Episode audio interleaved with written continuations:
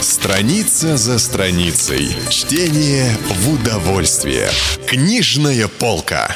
О Генри «Стриженный вол» из сборника «Благородный жулик». Читает Евгений Жуковский. Часть первая.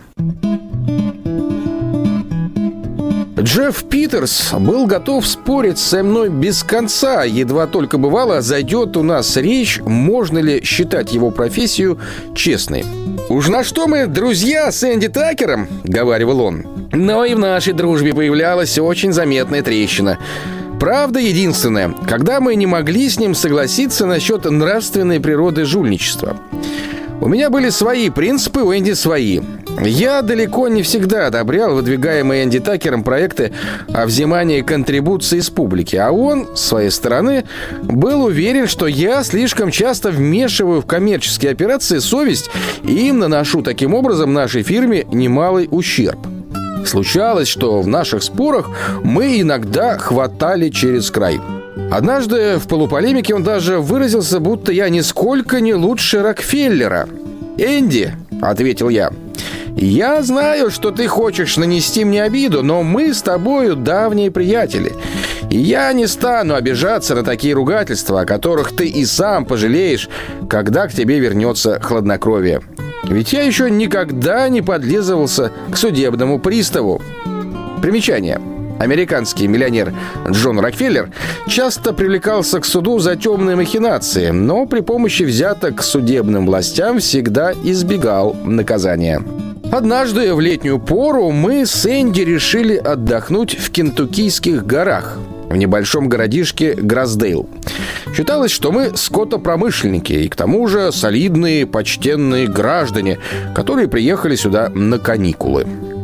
Жителям Гроздейла мы пришлись по душе, и потому мы решили прекратить военные действия и не морочить их. Покуда мы живем в ихнем городе, ни проспектами Каучуковой концессии, ни сверканием бразильских бриллиантов. Жили мы в гостинице. И вот однажды приходит к нам самый крупный гроздельский торговец железную утварью и садится с нами на веранде, чтобы покурить за компанию.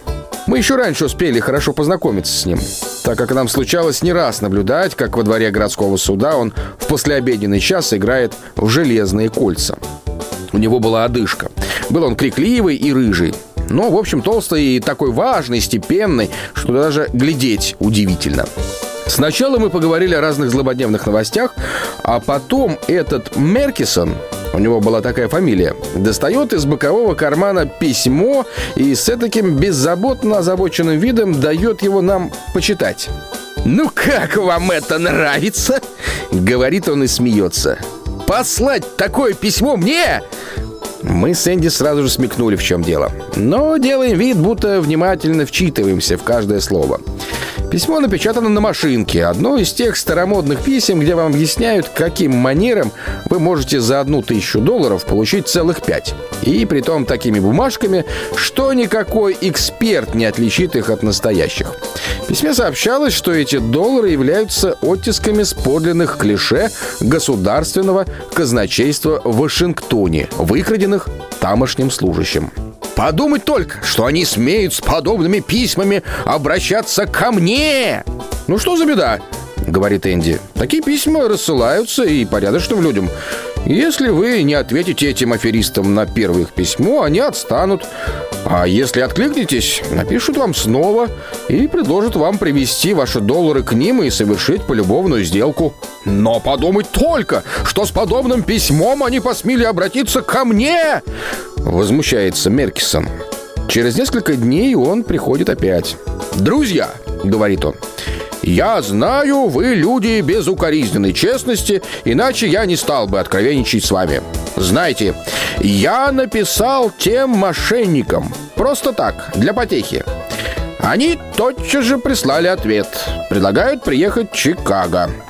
В день своего отъезда я должен послать телеграмму на имя Дж. Смита. А в Чикаго встать на такой-то улице, на таком-то углу и ждать. Там подойдет ко мне один в сером костюме и уронит передо мною газету. Тогда мне следует спросить у него, теплая ли сегодня вода. Таким образом он узнает, что я — это я, а я узнаю, что он — это он. Старая штука, говорит Энди, зевая. Я часто читал про такие проделки в газетах. Потом он ведет вас в гостиницу, в укромный застенок, а там уже поджидает вас мистер Джонс. Они показывают новехенькие, свежие, настоящие деньги, и за каждый ваш доллар продают вам пятерку. Вы видите своими глазами, как они укладывают их к вам в саквояж. Вы уверены, что доллары тут, саквояжи. А когда вам вздумается взглянуть на них снова, они, конечно, оказываются оберточной бумагой.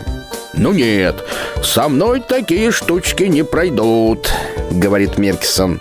Не на такого напали. Я не создал бы доходнейшего бизнеса в нашем Грейсделье, если бы у меня не было нужной смекалки. Вы сейчас сказали, мистер Такер, что они покажут мне настоящие деньги? По крайней мере, я сам. То есть я читал в газетах, что эти молодчики поступают именно так.